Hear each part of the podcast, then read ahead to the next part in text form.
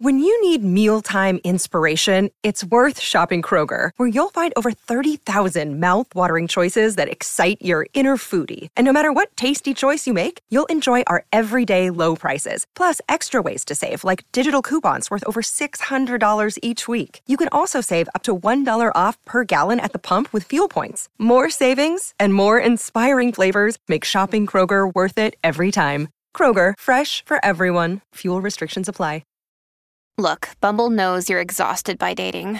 All the, must not take yourself too seriously, and 6'1" since that matters, and what do I even say other than, hey?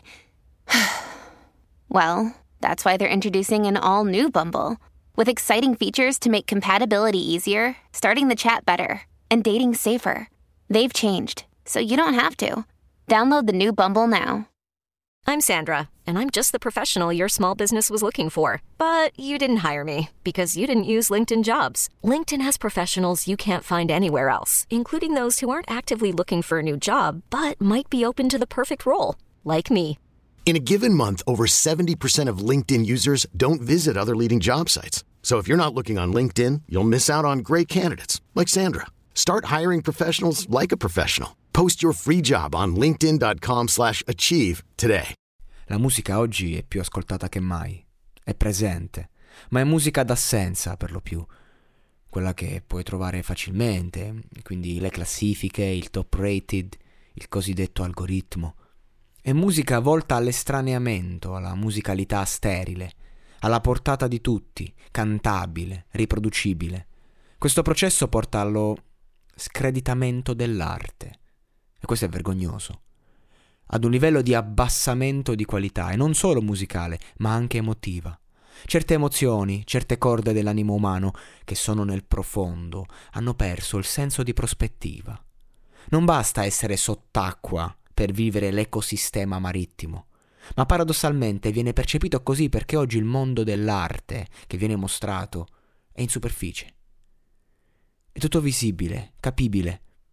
Se non sei comprensibile, fai parte solo della cerchia degli incompresi. Sei fuori dal coro, dal gioco. È così che ci rimette, è la poesia. Fare di una parola un verso è pericoloso per l'artista, perché egli è umano e soffre la società. Mozart capiva di essere Mozart, ma non se ne rendeva conto. Quanti artisti oggi, se cerchi la loro arte, ti imbatti prima nelle loro azioni? Viene prima il pittore del quadro. Ma che cos'ha un uomo di più di quello che è riuscito a riversare su una tela? Vivere un'emozione comune, catturarla e metterla alla portata di tutti è diventato un processo troppo svalutato. Può capire che due persone catturano la stessa emozione, ma chi dei due l'ha rapita? Non siamo più in grado di raccontare il dolore con dignità. L'uomo è troppo evoluto per soffrire, e basta soffrire per essere uomo. Io non credo che un artista debba crogiolarsi nel dolore per essere tale, anzi, è importante sapersi preservare da questo, ma senza dolore non c'è arte. Sia che tu ne racconti gli abissi, sia che tu sia in grado semplicemente di accarezzarlo. Non si tratta di aprire una voragine, si tratta di darci un piccolo spiraglio.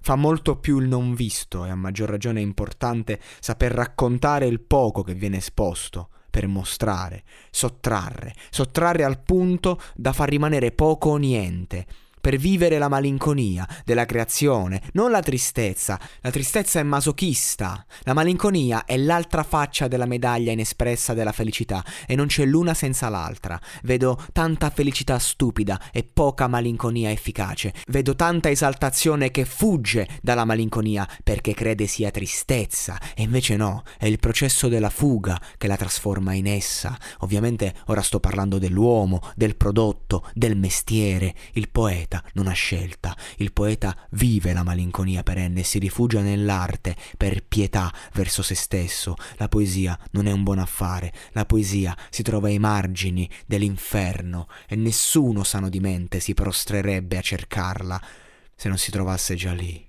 Per questo non si impara, la si studia, male, ma è pur sempre meglio che ignorarla.